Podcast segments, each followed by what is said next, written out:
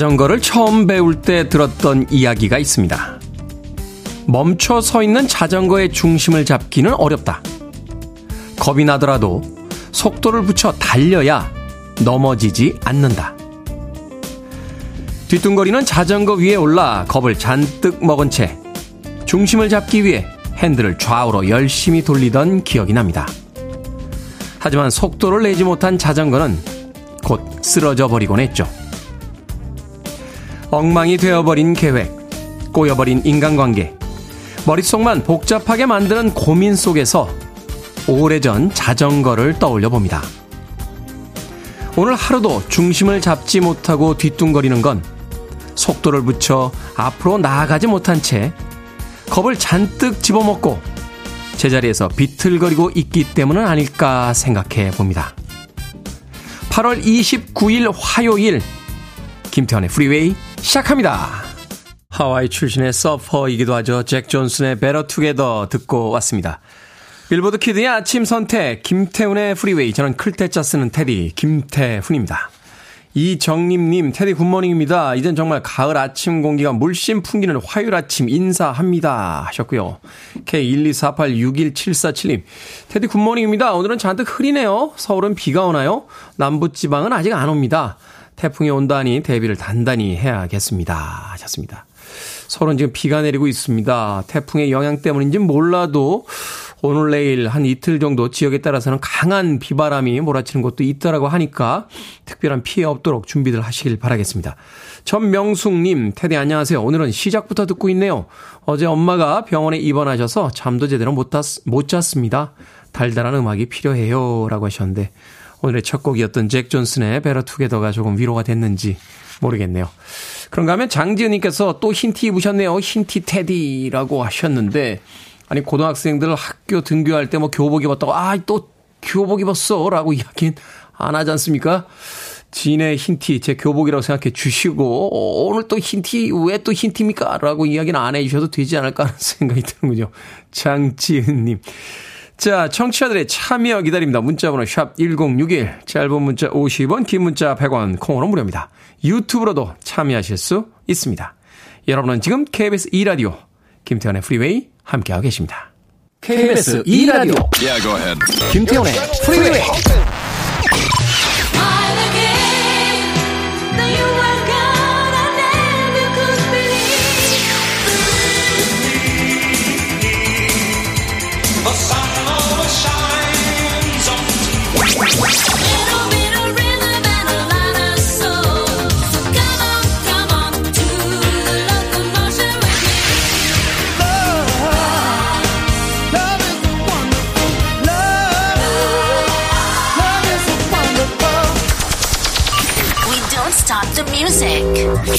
닐 세다카의 편안한 음성이었죠. Laughter in the Rain 듣고 왔습니다. 조선영님께서요, 같은 부서 직원들과 카풀 2일차입니다. 제가 라디오 주파수 106.1로 맞춰놨어요. 가는 내내 함께 들어요. 마구마구 홍보할게요. 라고 하셨습니다. 카풀 2일차 같은 부서 직원들과 한두 명이 타는 게 아닌 것 같군요. 부서 직원들과 라고 하셨으니까 잘 좀 부탁드리겠습니다. 106.1 김태훈의 프리웨이 아침 출근 시간에 행복하게 들어주시길 바라겠습니다. 자, 3632님께서요, 테디, 마누라님께서 친구들과 여름 휴가 간다고 일명 냉파, 냉장고 비우기를 하여 오늘 냉장고가 텅 비어 있습니다. 오늘부터 4일 동안 영양실조 걸리겠네요. 그래도 한편으론 편안한 마음이 드는 이유는 뭘까요? 하셨습니다. 냉장고가 비어서 편안한 마음이 드는 겁니까? 아내분이 4일 동안 이제 친구분들과 여름 휴가를 가는 바람에 마음이 편안해지신 겁니까? 헷갈리는데요. 원래 사람이 이렇게 뭘 비우면 편해, 편안해지죠? 예. 잔뜩 쌓였던 물건들, 뭐 대청소하면서 이렇게 물건 정리하고 또, 뭐 그렇게 주변을 좀 이렇게 정돈하다 보면 마음이 평안으로와지기도 합니다만, 3632님께서 이 사연에서 이야기하시는 그 편안한 마음은 그건 아닌 것 같고, 예. 비록 몸은 굶어도 아내와 아내의 잔소리가 나을 동안 없을 것을 생각하니 편안한 마음이 듭니다. 뭐 이런 뜻이 아닌가 하는 생각이 드는군요. 3632님 맞습니까? 영화 1인 패키지 보내드립니다. 아, 그 혼자 있는 시간을 만끽하시길 바라겠습니다. 관람권 한 장에 팝콘과 콜라 세트 보내드리겠습니다. 김보우님, 테디가 좋아하는 여름이 끝자락이네요. 라고 하셨습니다. 그러네요. 제가 좋아하는 여름이 이제 끝으로 가고 있군요. 그래도 뭐 그렇게 실망하지 않습니다. 아, 지구는 둥글고, 북반구가 겨울이 되면 남반구가 여름일 테니까 열심히 일해서 추운 겨울에 휴가는 따뜻한 곳으로 떠날 겁니다. 김보우님. 자, 안정환님, 14살 아이에게 아빠 몸살 기운이 있어서 하루 쉬어도 돼 했더니 아이가 아빠, 나도 아픈데 학교 가잖아. 참고 출근해야지. 안 가면 돈 안 주잖아. 그럽니다. 그 말에 출근 중입니다. 유유라고 보내주셨습니다. 글쎄요. 14살 아이도 아프면 학교를 쉬어야 되는 거 아닌가요? 우리도 몸살 기운이 있으면 오늘 몸이 좋지 않습니다. 라고 하면서 하루쯤은 쉴 수 있어야 되는 거 아닌가요? 아픈 아이에게 그래도 학교는 가야지 라고 말하는 것과 아파도 회사는 와야 되지 않나? 우리가 얼마 전이었죠? 물난리 났는데. 네. 회사로 출근하는 그 사람들을 보면서 야 정말 회사란 우리에게 하나의 종교 같은 거구나 하는 생각을 했던 기억이 납니다. 아플 땐 좀 쉬어가셔도 괜찮습니다. 안정환님. 자, 바네사 칼튼의 음악 듣습니다. A Thousand Miles.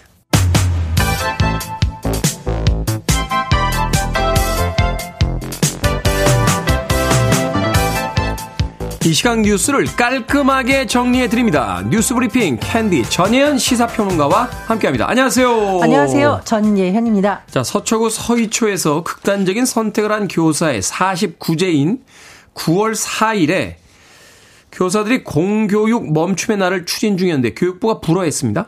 그렇습니다. 이 공교육 멈춤의 날 9월 4일 전국 교사들이 모여서 고인에 대한 추모를 함께 하고 또 진상 규명, 교육권 보장을 위한 국회 입법 등을 추진하겠다라는 계획이 이미 알려졌었습니다. 하지만 교육부에서는 병가, 연가를 신청해서 이렇게 집단 행동에 나설 경우 파면, 해임 등 중징계를 하겠다라고 방침이었는데요. 아 이게 그러니까 그냥 무단으로 하는 게 아니라 개인 연차나 이제 휴가를 쓰고 하겠다. 그렇습니다. 이제 다만 이제 교육부에서는 이 집단 행동에 대해서는 엄벌하겠다라는 원론을 갖고 있는 것으로 해석이 되는데요. 자, 양측의 입장이 팽팽하게 맞서고 있는 상황입니다. 교육부 입장을 보면 이른바 이걸 이제 우회 파업이라고 명칭을 하고 있죠. 국가공무원법 제66조 제1항에 집단행위 금지 의무 위반이다. 최대 파면 또는 해임 등의 징계가 가능하다고 밝혔고요. 만약 학교장이 재량 휴업을 실시한 경우에도 재량권 일탈 또는 남용으로 보고 형사고발할 수도 있다. 이렇게 입장입니다. 하지만 교육단체는 굉장히 반발하고 있는데요. 오히려 교육부가 학교 자율성을 침해하는 직권남용을 하고 있다면서 이주호 부총리 겸 교육부 장관을 직권남용 협의로 고발하겠다는 입장입니다. 예를 들어서 실천교육 교사 모임이 밝힌 입장을 보면 학교장의 자유재량 권리인 임시휴업 지정 권한을 교육부 장관이 침해하고 있다라고 주장을 하면서 교사의 정당한 권리인 연가, 병가에 대해 징계할 거는 것이 맞느냐?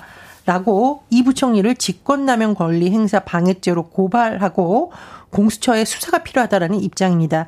하지만 일부 학부모 단체, 예를 들어 국민희망교육연대, 전국 학부모 단체 연합을 비롯한 4개 단체는 어, 서울시 교육청 앞에서 오히려 기자회견을 하면서 교원의 집단횡단을 지지한다고 밝힌 조희연 서울시 교육감을 규탄하게 됐습니다. 개인 휴가나 월차를 쓴다는 것에 대해서 불허하겠다. 모르겠습니다. 자, 일본의 오염수 방류와 관련해서 중국으로부터 발신된 것으로 추정되는 항의 전화가 중국 내 일본 시설은 물론 일본에까지 빗발치고 있다고요? 그렇습니다. 일본이 24일 도쿄전력 후쿠시마 제1원전의 오염수 방류를 이미 시작을 했는데요. 중국 정부 차원에서의 강경 대응에 이어서 중국 내에서 반일 감정이 확산되면서 여러 가지 사건도 나오고 일부 불매 운동도 진행되고 있다는 소식입니다. 교토통신과 니온게이자 신문 등의 보도를 통해서 알려진 사실을 보면 지난 24일 중국 산둔성 칭따오 소재 일본인 학교에 돌을 던진 한 중국인이 공안 당국에 구속됐다라고 하고요. 또 중국인들이 자주 이용하는 인터넷 사이트에 일본산 화장품 브랜드 30여 개와 이를 대체할 수 있는 제품의 목록이 같이 올라왔다. 즉, 일본산 화장품 쓰지 말고 이거 써라. 라고 아예 온라인 사이트에서 노골적으로 불매 움직임이 나타나고 있다라는 겁니다.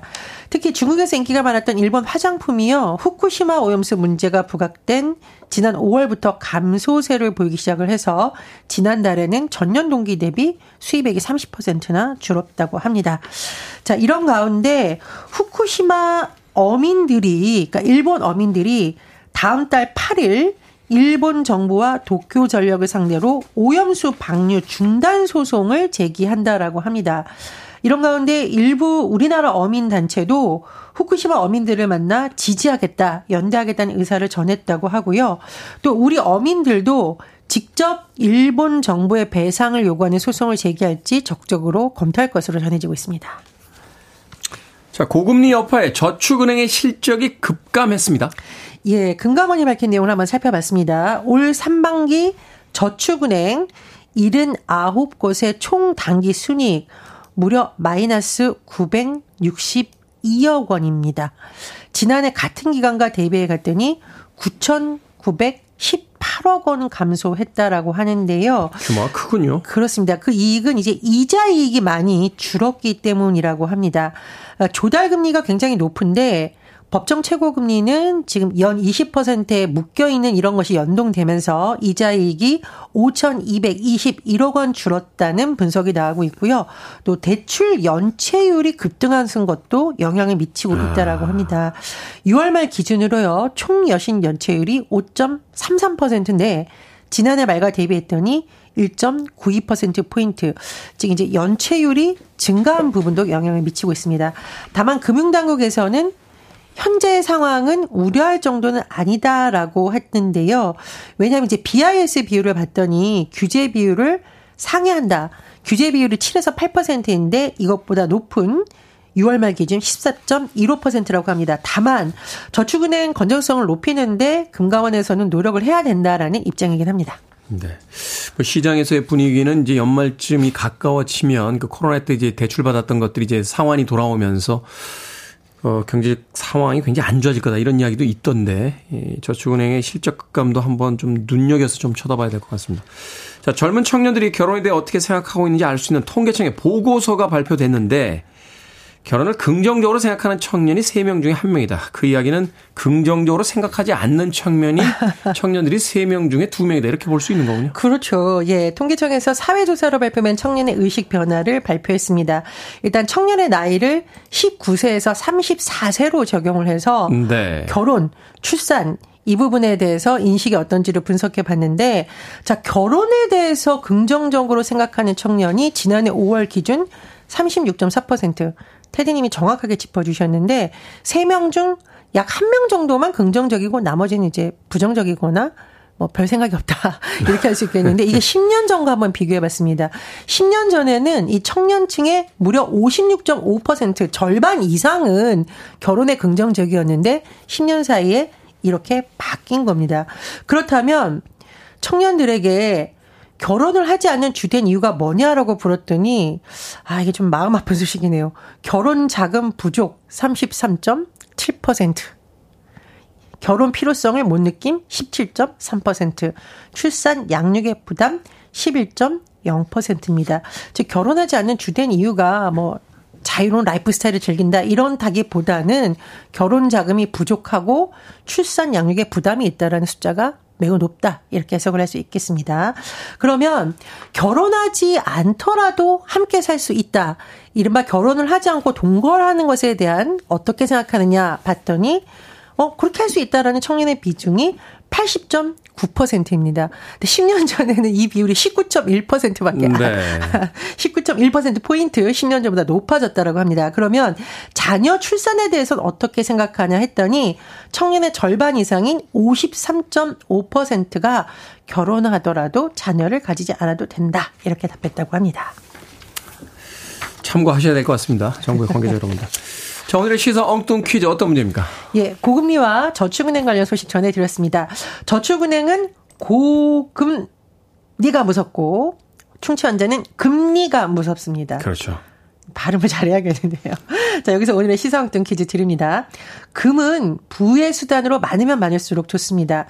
그래서인지 예전에는 납, 구리 등의 싼 금속을 금으로 바꿔보려는 이것 연구가 활발하기도 했는데요.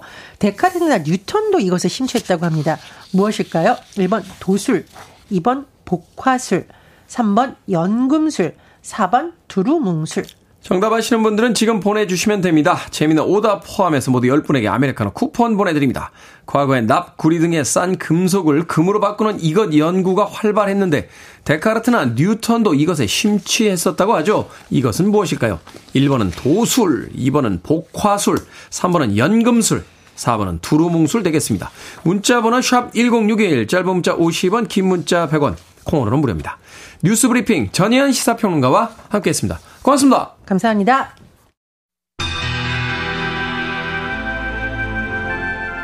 아합니다. The sun always shines on TV.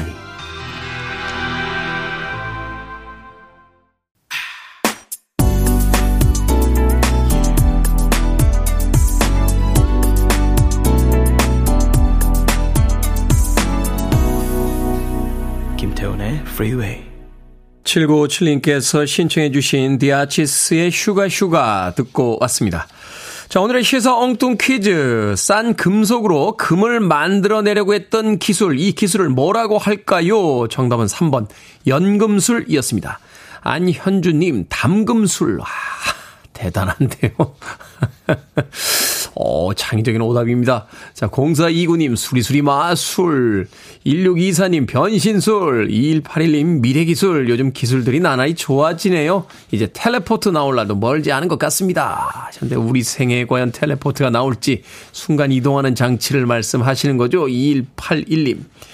자, 방금 소개해드린 분들 포함해서 모두 10분에게 아메리카노 쿠폰 보내드립니다. 당첨자 명단은 방송이 끝난 후에 김태훈의 프리웨이 홈페이지에서 확인할 수 있습니다.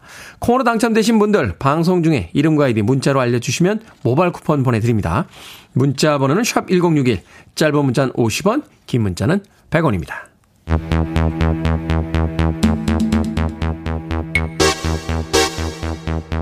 공개 모집. 백인의 섭섭이를 찾습니다. 김, 김태훈의 프리웨이에서는 이번 주 목요일 3주년을 기념하여 이벤트를 진행합니다. 그동안 프리웨이에 열심히 참여했지만 이름이 불리지 않아 섭섭한 분들 많으신 것으로 압니다. 그 섭섭함을 풀어드리고자 3주년 기념일 8월 31일 목요일에 딱 100분의 성함을 소개해드립니다. 오늘과 내일 방송 중에 신청을 받겠습니다. 그동안 안 불려서 섭섭했던 분들 말머리 섭섭 달고 본인의 성함 혹은 닉네임을 보내주세요. 문자번호 샵 1061 짧은 문자 50원 긴 문자 100원 콩으로는 무료입니다. 백인의 섭섭이들에겐 커피 쿠폰 보내드리겠습니다.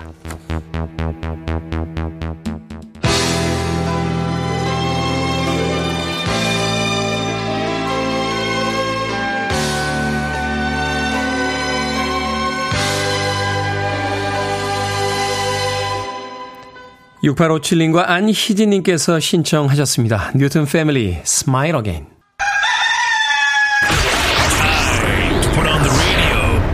김태훈의 프리웨이 Are you ready?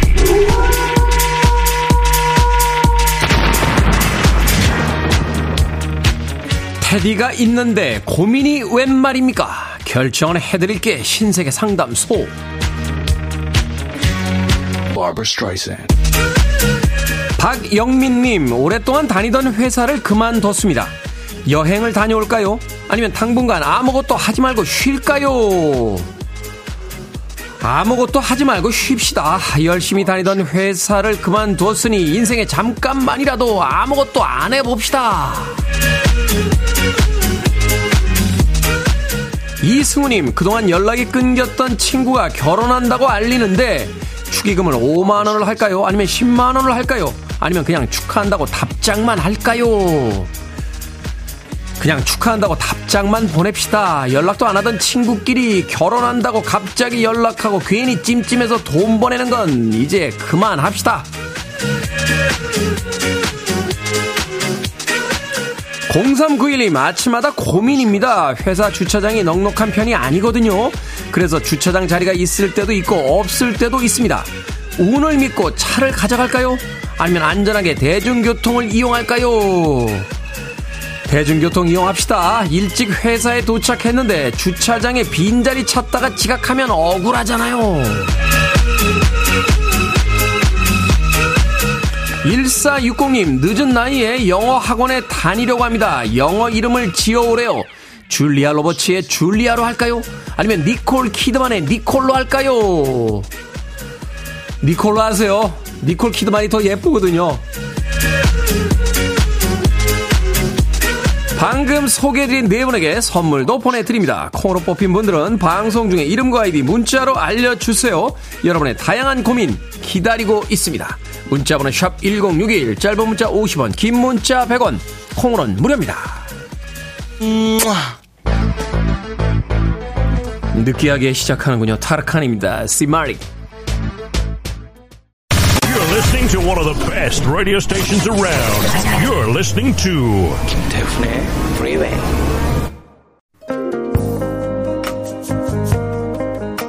빌보드 kid의 아침 선택 KBS 2 라디오 김태훈의 Freeway 함께하고 계십니다. 1부 끝곡은 The Emotions의 Don't Ask My Neighbors 듣습니다. 저는 잠시 후 2부에서 뵙겠습니다.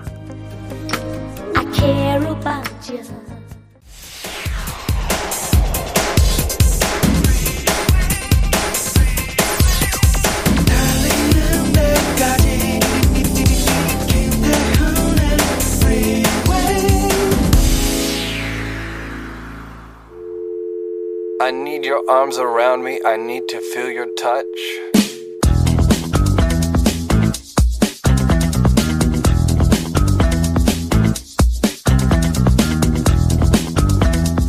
화를 경험하는 것과 표현하는 것은 완전히 별개의 일이다.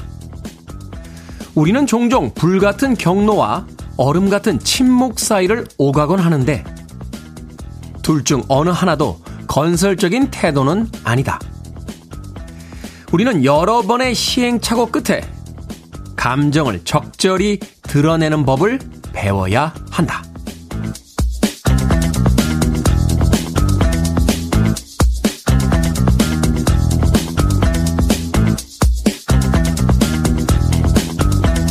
뭐든 읽어주는 남자. 오늘은 청취자 김현용 님이 보내주신 메리 파이퍼의 책, 나는 내 나이가 참 좋다. 중에서 읽어드렸습니다. 감정의 기복이 크다고 하죠. 불같이 화를 내다가 아무 말 없이 노려보다가 또 어느샌가 기분이 좋아져 있는 사람을 보면 옆에만 있어도 에너지를 빼앗기는 듯한 기분이 듭니다. 그에 비해 극단에 치우치지 않고 중도를 지키는 사람은 언제나 예측 가능하고 평화롭죠. 하루아침에 그렇게 된 건 아닐 겁니다. 화를 내지 않는다고 화가 없다는 뜻도 아닐 거고요.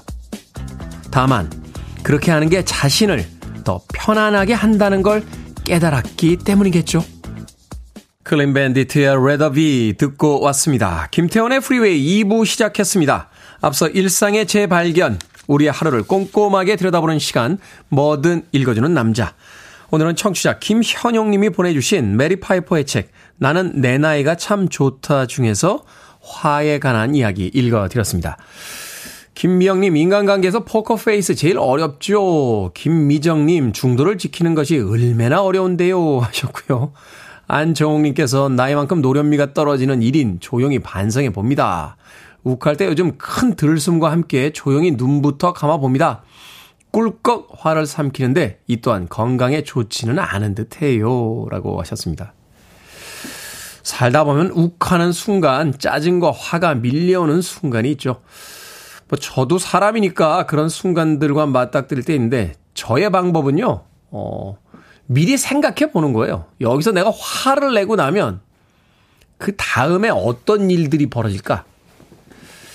대부분 뭐 어색해지거나 예, 그 사람과의 관계가 서먹해지거나 또 화해하려고 한동안 또 시간을 들여야 되거나 뭐 여러 가지 복잡한 문제들이 생기겠죠.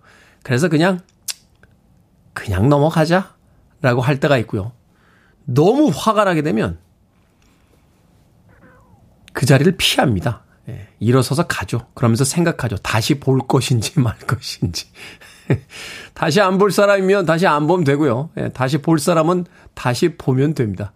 가장 좋은 방법은 나가서 걷는 거라고 하더군요. 걷기 5분만 해도 많은 화가 풀리고 머릿속이 정리된다고 하니까 꼭 그 자리에서 모든 걸 해결하려고 하지 말고요.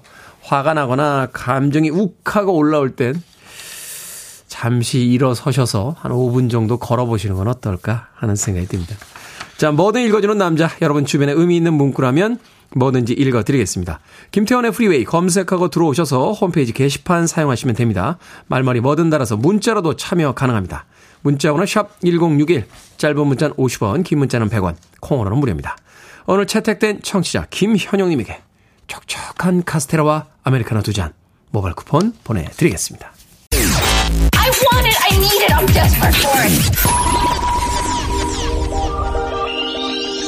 Okay, let's do it.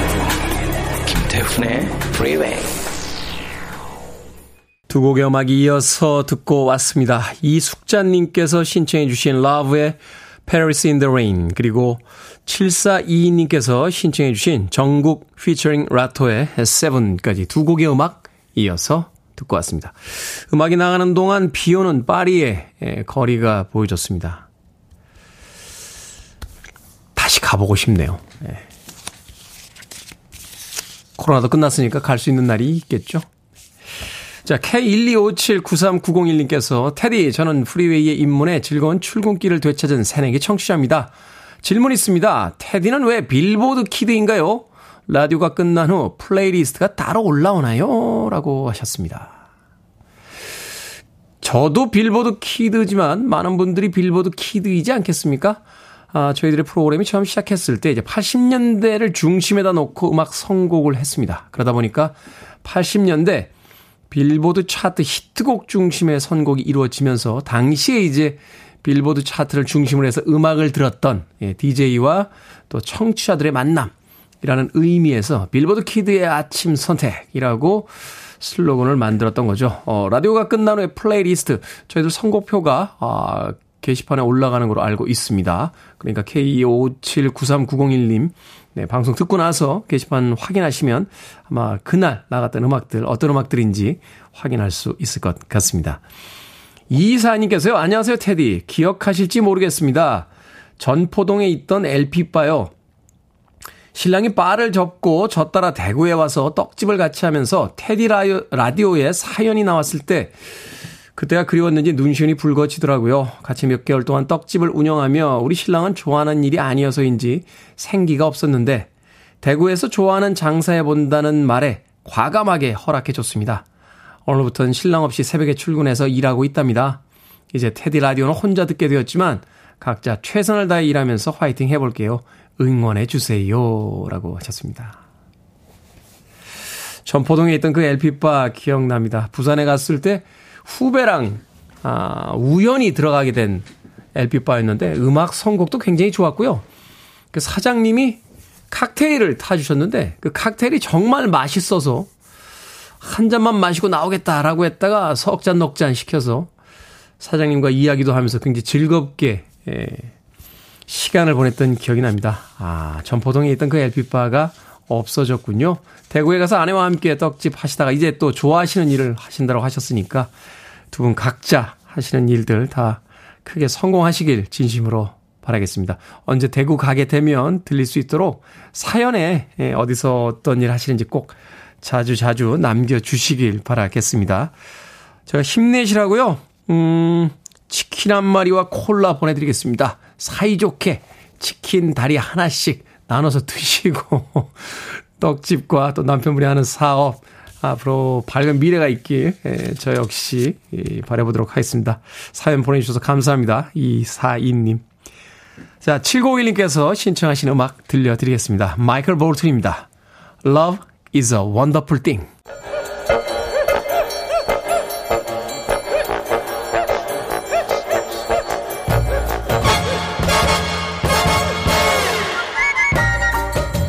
온라인 세상 속 촌철살인 해악과 위트가 돋보이는 댓글들을 골라봤습니다. 댓글로 본 세상.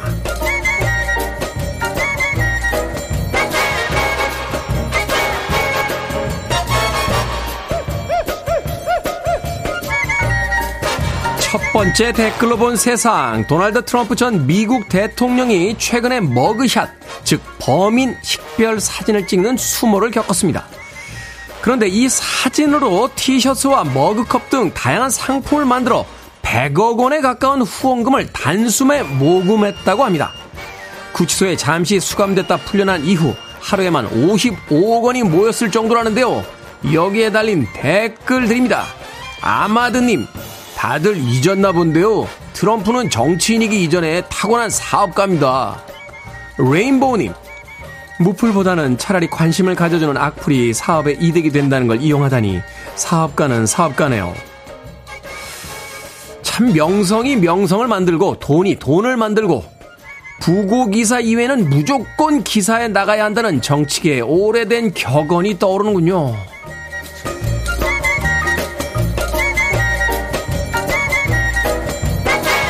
두 번째 댓글로 본 세상. 최근 중국인 단체 관광객들이 우리나라를 다시 찾고 있는데요. 관광객들이 가장 많이 사가는 제품 중에 하나가 전기 밥솥이라고 합니다. 한 밥솥 업체의 면세점 매출은 전년 동기 대비 600% 가까이 증가했다는데요. 정작 우리나라에서는 쌀 소비량이 줄면서 전기밥솥 매출이 크게 감소하고 있다고 합니다. 여기에 달린 댓글 드립니다. 클럽님, 옛날 부모님들이 일본 밥솥 최고라고 사왔던 거랑 똑같은 현상이네요. 스노우님, 요즘은 탄수화물 먹으면 금방 살찌는 것처럼 말해서 젊은 친구들은 쌀 먹으면 큰일 나는 줄 알더라고요. 갓 지은 맛있는 밥에 바싹 구운 김 한 장 올려서 맛있게 먹고 싶은 아침입니다.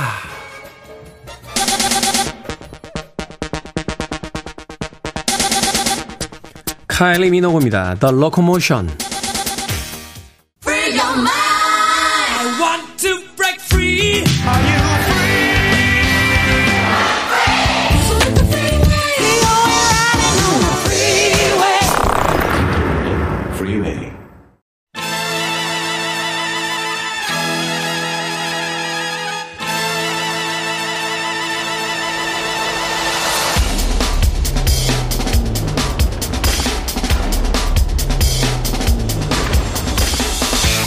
경제의 움직임을 제대로 따라가 보는 시간입니다. 언더스탠딩 안승찬 경제 전문 기자와 함께합니다.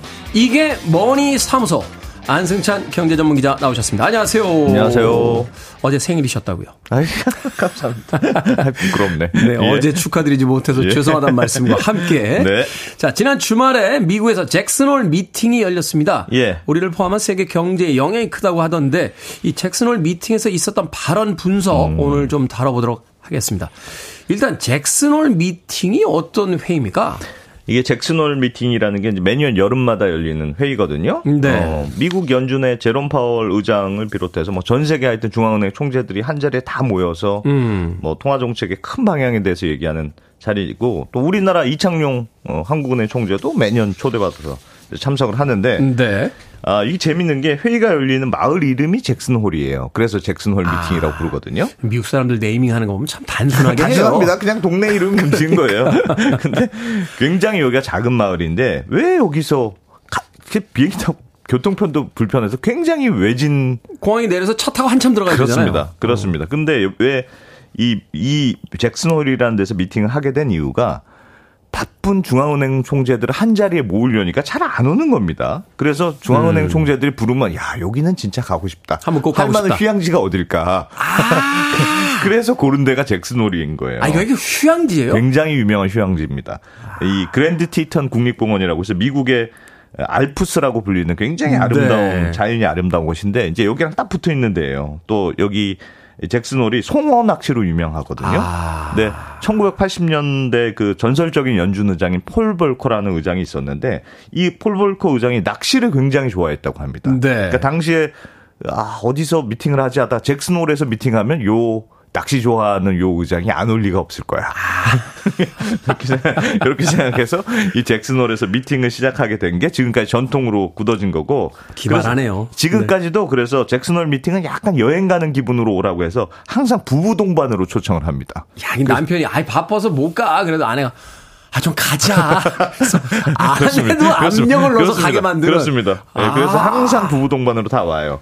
어, 아무튼 이런 잭슨홀 미팅에서 그동안 굉장히 중요한 발언들이 많이 나왔습니다. 네. 근데 올해는 특히나 미국의 연준 그 파월 의장이 과연 뭐라고 말하느냐 이게 관심사였거든요. 왜냐하면 작년 일 잭슨홀 미팅에서 파월 의장이 금리를 더 높은 높은 수준으로 유지해야 한다. 이런 폭탄 발언을 하면서 실제로 그 이후에 일곱 번이나 미국이 그 그렇죠. 금리를 올렸거든요. 그래서 이번에는 또이 이 양반이 무슨 센 얘기를 할까 다들 불안해하는 그런 마음으로 쳐다봤는데 또 이런 게 진짜 중요한 게 미국의 기준금리 결정이 요즘은 우리한테도 정말 중요하거든요. 그렇죠. 한국, 한국은행이 뭐 요즘 기준금리를 계속 동결하고 있습니다만 우리나라 환율이라든가 우리나라 시중금리, 주가 뭐 다 미국의 직접적인 영향을 받기 때문에 미국의 기준금리가 어떻게 움직이느냐, 이 파월 의장이 어떻게 생각하느냐가 뭐 생각해 보면 한국은행의 결정보다 더 중요한 상황이 됐으니까 파월 의장이 얘기한 건 뭐 꼭 챙겨봐야 되는 얘기가 됐죠. 이제 국제 어떤 경제 그 메커니즘상 미국의 예. 기준금리 인상이 사실은 우리에게 기준금리가 그 실질적인 효과가 되는 거잖아요. 그렇습니다. 어. 어, 그렇기 때문에 굉장히 이제 그 그쪽에서 올리면 우리가 많았는데. 안 올릴 수도 없고 그렇죠. 환율에는 바로 영향을 미치고 그렇죠. 자, 결국 이 파월 의장의 발언이 정책으로까지 이어지니까 그 발언 자체도 굉장히 이제 힘이 생긴 거잖아요. 그렇습니다. 그런데 이번에 파월 의장 뭐라고 이야기했습니까? 아, 이 파월 의장 발언을 이해하려면 두 가지 조금 사전 지식이 있어야 돼요. 네. 아, 하나는 물가 목표제라는 거고 또 하나는 중립금리라는 건데 아, 우선 물가 목표제 먼저 말씀 설명을 좀 드리고 중립금리는 뒤에 다시 설명을 드리겠습니다. 네. 물가 목표제라는 건 특정한 숫자의 물가 목표치를 설정해 두는 걸 말합니다. 예를 들어서 나는 수학 평균 80점이 목표야. 이렇게 설정하면 시험 봤을 때 90점 맞으면 어 내가 계획보다 훨씬 잘했네. 한 60점 맞으면 아 계획보다 망했네. 이렇게 딱 판단할 수 있는 그렇죠. 거잖아요. 그러니까 미국과 우리나라의 경우에도 한 2%의 물가 목표를 지금 설- 기준으로 설정해 놨습니다. 그러니까 2% 물가가 목표니까 시중 물가가 2%보다 높으면 지금 너무 높은 거네. 2%보다 낮으면 좀 너무 낮은 거네. 그러니까 매년 물가 상승률을 그 정도에서 이제 컨트롤한다는 그렇습니다. 거죠. 그래서 2%를 맞추는 쪽으로 이제 정책을 타겟팅하는 건데 문제는 이 물가 목표제 기준이 되는 2% 네. 이게 무슨 공식이 있어서 만든 게 아니고 사실은 그냥 대충 정한 거예요. 아니 잠깐만. 이게 안, 안 국가- 믿어지시겠지만 국가 경제 물가 지표를 정하는데 대충 정한 거라고요? 이게 진짜 사실입니다. 왜냐하면 처음에 예전에는 아예 물가 목표라는 숫자가 없었는데 1998년에 뉴질랜드의 재무장관 TV 인터뷰에서 어떤 기자가 이렇게 물어봅니다. 물가가 어느 정도면 아주 이상적이라고 생각합니까? 그러니까 그때 그 재무장관이 한 0%에서 1% 정도가 아주 이상적인 것 같습니다. 이렇게 대답해요.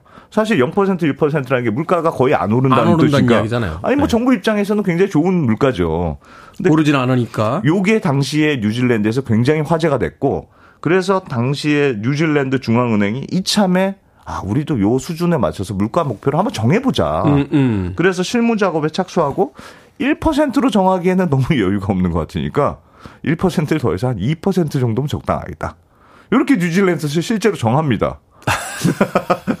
아니 그러니까 이게 퇴직금 정산할 때 몇 년 동안 이제 일했고 저 평균 임금이 얼마 이렇게 계산한 게 아니라 예. 야그 친구 고생했잖아. 예. 한 2%, 몇 퍼센트 정도는 해야 되겠네. 어느 정도는 좀 줘. 뭐 이렇게 정하듯이 정해버렸다고요. 그렇게 이걸? 정, 정했습니다. 실제로 그렇습니다. 그래서 뉴질랜드 중앙은행이 2%로 정한 이후에 다른 나라들도 보니까 어, 그 정도면 괜찮겠네. 뉴질랜드도 2%라고 하니까 우리도 2%로 정하자.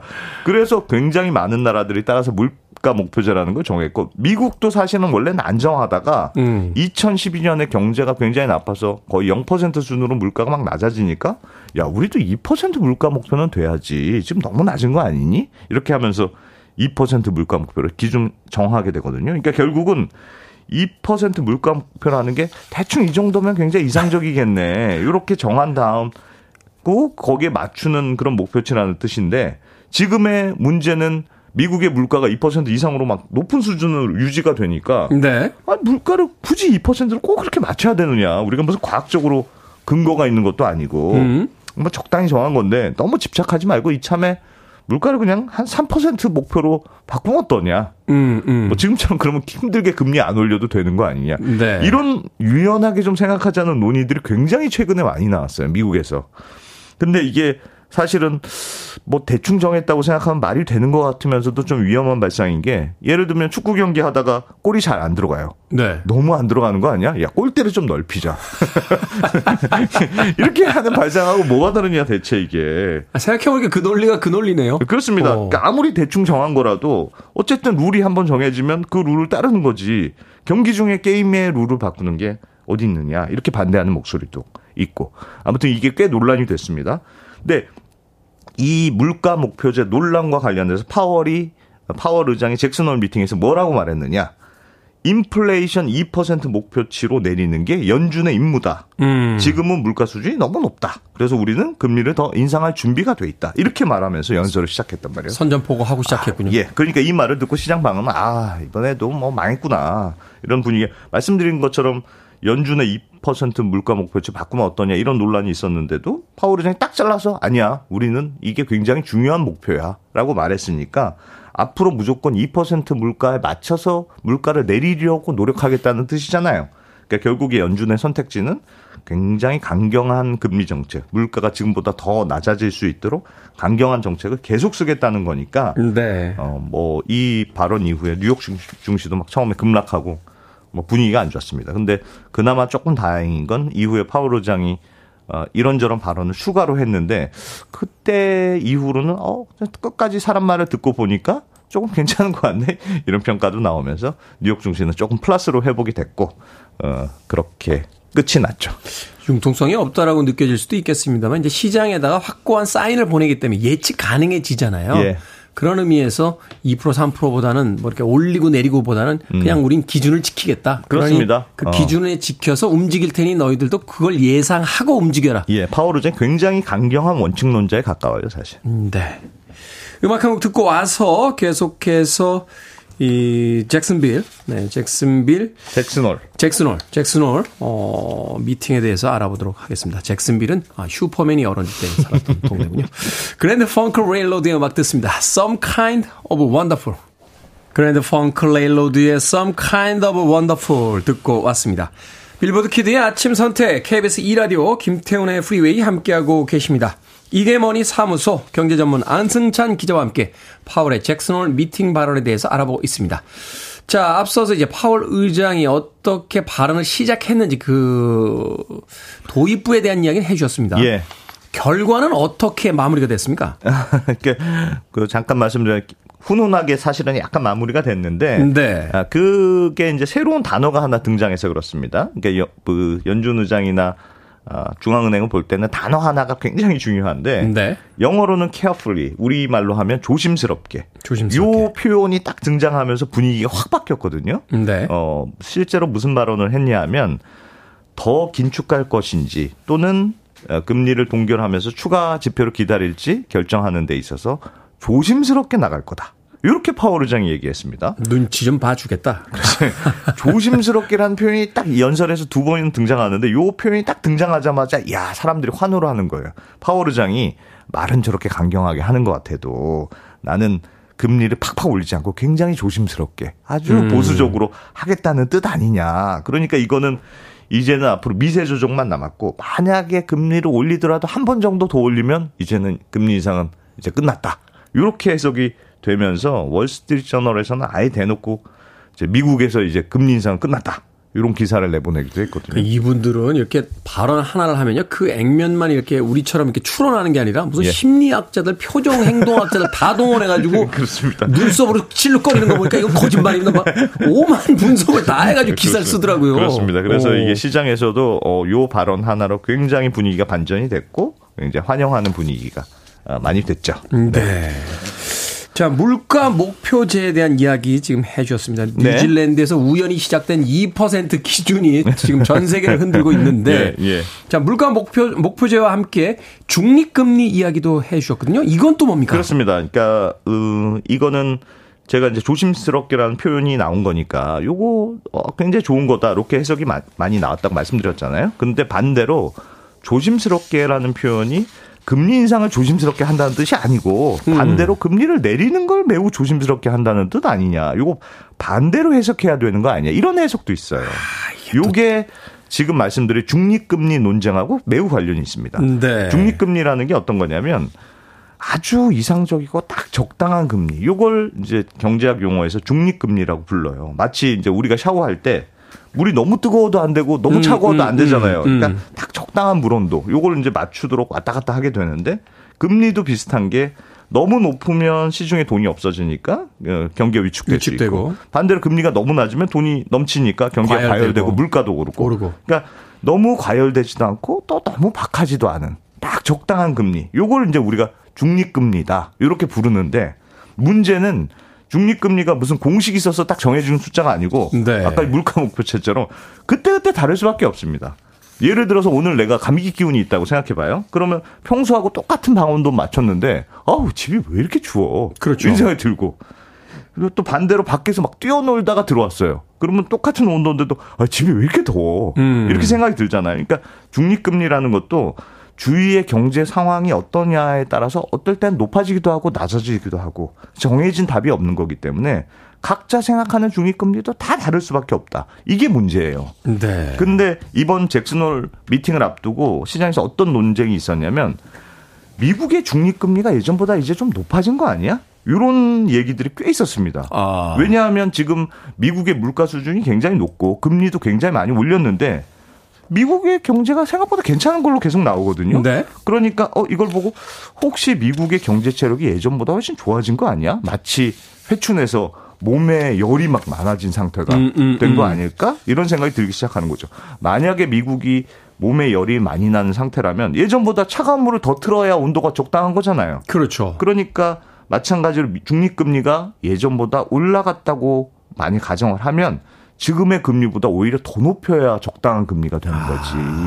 어, 함부로 금리 내려서는 안 된다. 이런 논의들이 사실 있었습니다. 그러니까 경제 상황이라든지 산업의 어떤 변화도 있고 여러 가지 다양한 그 변수들이 있는데 예. 과거의 기준으로는 요 정도가 적당하다고 봤는데 음. 금리가 어 옛날보다 너무 많이 올라가는데라고 하는데도 경제는 호황이니까 예. 그러면 아, 이거 봐더 이러면 낮추는 게 이상한 거 아니야? 어, 그렇게 굳이 생각합니다. 낮출 이유가 있나? 그렇습니다. 이렇게 되는 거라고요. 예, 그래서 그런 논란들이 있었는데 이 중립금리 논란과 관련해서 파월 의장이 이번 잭슨홀 미팅에서 뭐라고 말했냐면 우리는 확신을 가지고 중립금리를 파악할 수 없고 음. 얼마나 통화 정책이 제약적인 수준인가에 대해서는 항상 불확실성이 있다. 이렇게 발언했습니다. 그러니까 네. 이 말은 파월 의장도 자기도 중립금리 잘 모르겠어. 가보지 않은 길이니까. 어, 그러니까 혹시 중립금리가 니들이 말하는 것처럼 생각보다 높아질 가능성도 좀 있는 것 같아. 이런 뉘앙스로 얘기를 한 거란 말이에요. 음. 실제로 파월 의장이 예전에 깜깜한 암실에 대한 비유를 한 적이 있는데 예를 왜 우리가 깜깜한 방에 들어갈 때는 불이 없으니까 조심스럽게 어, 들어가죠. 잘 모르니까 조심스러움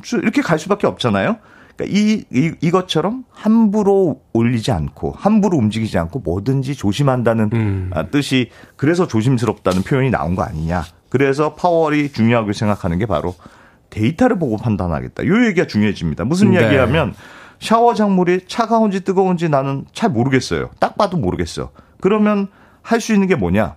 사람들이 보고 있다가 아 차가워 하고 소리를 지르면 아 물이 너무 차가웠나 보구나 하고 그때 이제 후행적으로 판단할 수밖에 없는 거 아니겠습니까? 네. 그러니까 마찬가지로 파월 의장이 적당한 중립금리의 수준을 잘 모르겠다고 하는 건 내가 너무 앞서 있거나 뒤에 있는지 모르겠으니까 이걸 확인할 수 있는 방법은 데이터를 기다리는 것밖에 없는 거예요. 예를 들어서 물가 지표가 확 떨어지거나 성장률이 확 나빠지거나 뭐 노동시장이 확 꺾이거나 뭐 이런 식으로 구체적으로 부러지는 종- 징조들이 나오면 아 그때 우리가 금리가 너무 높았나 보다 이렇게 음. 생각하고 뒤늦게 금리를 내릴 수 있다 이런 뜻이 되니까 이거는 뭔가 부작용이 포- 본격적으로 드러날 때까지는 잘 안 움직이겠다 네. 그런 의미에서 조심스럽게 하겠다는 어, 뜻으로 해석해야 되는 거 아니냐는 거니까 이거는 함부로 금리를 낮추지 않는다는 쪽으로도 해석이 돼서 네. 오, 이번 발언이 꼭 좋은 거냐 어, 반대로 생각해야 되는 거 아니냐 이런 해석들도 있습니다. 과거의 기준에 따라서 예측해서 움직이지 않겠다. 시장의 반응을 정확하게 체크하면서 조심스럽게 움직이겠다. 그렇습니다. 함부로 올리지도 않겠지만 그렇다고 올라간 금리 함부로 내려가지도 않을 거다라고 네. 이야기했습니다. 어렵죠. 양, 약 똑같은 얘기 가지고 양 반대로 네. 서로 해석을 하니까. 이게 머니 사무소 잭슨홀 미팅 발언에 대해서 언더스탠딩 안승찬 경제 전문 기자가 아, 분석해 주셨습니다. 고맙습니다. 네, 감사합니다.